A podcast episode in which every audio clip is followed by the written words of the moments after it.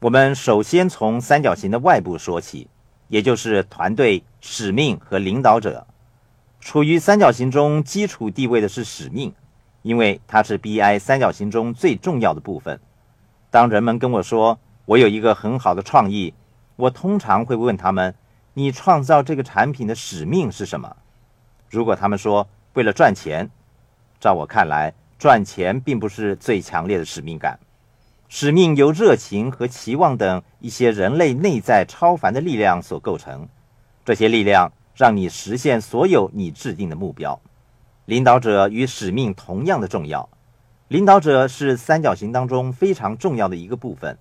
作为领导的我，必须肩负起把企业组织起来的使命，确保团队成员，例如戴安、金和沙伦，跟我团结一致，朝着共同的使命努力工作。当我遇到我的合伙人沙伦莱希特的时候，马上便知道我跟他有着相同的使命。我们合作并不是为了赚钱。至于我太太金，我也清楚知道。我跟他也有着相同的使命。当金和我跟沙伦刚开始合作的时候，沙伦问道：“我们的使命是什么？”当时我对他并不是很了解，但是富爸爸也曾经问过我跟沙伦一样的问题：“你的使命是什么？”我制作现金流游戏和撰写《富爸爸穷爸爸》，并不是为了赚钱，我的使命是为了提高人类的财务健康状况。我和金、沙伦以及其他的合伙人都有着相同的使命，我们的使命就是教育，我们每一个都是教育工作者。我曾经多次提到，我的上半生就像我的富爸爸，我的使命就是赚很多很多的钱。我创建尼龙钱包生意就是为了赚大钱，学习建立 BI 三角形就是我创建这门生意的使命。当我学会了创建 BI 三角形之后，这个使命便完成了，也就是我继续前进的时候了。我庆幸我目前所做的工作能够完成使命和满足了我内心的热情。团队每个成员和领导者都有着共同的使命。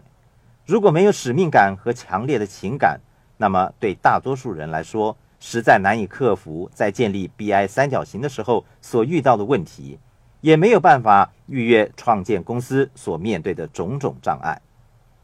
我之所以需要一个团队，是因为在有些时候，单凭个人的力量是难以获得成功的。我之前提到，我和太太曾经沦落到无家可归的境地。我深深明白到，如果没有他，没有他作为我团队中的一份子，我绝对不可能获得最后的成功。当我遇到沙伦的时候，我感觉到他就是我的团队一份子。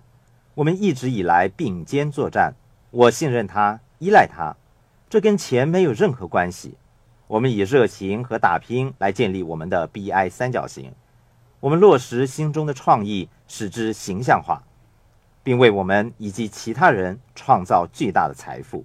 我认为每个人的脑海里都有着一个价值非凡的创意，而致富的方法就是实实在在的建立一个 BI 三角形。